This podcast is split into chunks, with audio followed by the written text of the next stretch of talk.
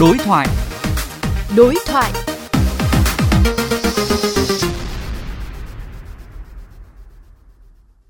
Thưa quý vị, vì học theo trò chơi treo cổ trên YouTube, một bé gái 5 tuổi tại thành phố Hồ Chí Minh đã tử vong. Câu chuyện thương tâm đó đã làm các bậc phụ huynh bàng hoàng. Đáng chú ý, đây không phải trường hợp đầu tiên. Vậy làm thế nào để trẻ tránh nhiễm độc từ mạng xã hội khi còn có sự lỏng lẻo trong việc kiểm soát các video clip đăng tải? Đây cũng là nội dung cuộc đối thoại giữa phóng viên Mai Ngọc và bà Nguyễn Phương Linh, chuyên gia về giáo dục trẻ em, Viện trưởng Viện Nghiên cứu Quản lý Phát triển Bền vững. Cảm ơn bà đã nhận lời đối thoại với kênh VOV Giao thông của Đài Tiếng Nói Việt Nam VOV. Theo bà, lý do chính của việc xuất hiện ngày càng nhiều những thảm họa mạng đó là gì ạ? Khi mà chúng ta tận hưởng những cái lợi ích của ờ, môi trường mạng thì đây cũng là mảnh đất màu mỡ để những cái kẻ mà hám lợi nhuận này, câu view này, câu like này, hòng kiếm danh kiếm tiền. Và chúng ta cũng thấy thấy là những cái kẻ xấu lợi dụng mạng để thực hiện các hành vi phạm tội. Thì trẻ em và thanh thiếu niên thì là đối tượng đi đầu trong cái việc sử dụng công nghệ nhưng mà cũng là cái đối tượng rất dễ bị tổn thương do là các em chưa đủ kiến thức tư duy phản biện hay là các kỹ năng cần thiết để bảo vệ bản thân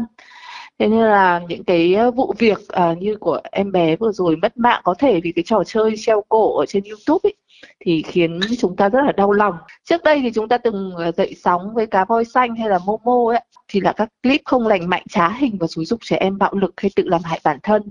À, thử nghiệm những cái trò chơi nguy hiểm thì không phải là hiếm. Theo tôi thì dù các cơ quan chức năng có nỗ lực à, chặn lọc rồi gỡ bỏ hay là YouTube đã xây dựng một nền tảng riêng cho YouTube Kids dành cho trẻ em nhưng mà công nghệ phát triển không ngừng nghỉ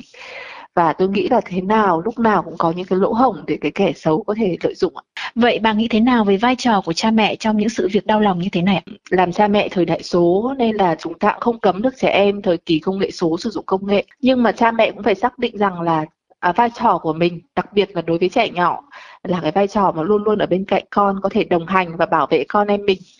uh, khỏi những cái rủi ro khỏi những thông tin xấu độc ở trên mạng xã hội. Cha mẹ phải nên kiểm tra thường xuyên xem con mình có à, à, uh, uh, đang xem những cái clip gì ở trên uh, trên môi trường mạng. Thì hãy cùng con đặt một cái playlist uh, tức là những cái danh mục những cái chương trình mà con thích xem và bật chức năng kiểm soát của phụ huynh để uh,